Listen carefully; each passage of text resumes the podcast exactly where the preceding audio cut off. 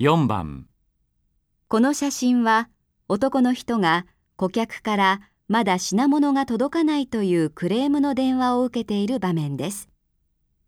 男の人はどのように答えるのが望ましいですか？1申し訳ありません。昨日送りましたよ。2申し訳ありません。そちらでもう一度調べてください。3申し訳ありません。後でもう一度お電話をください。4申し訳ありません。早速調べまして、折り返しご連絡いたします。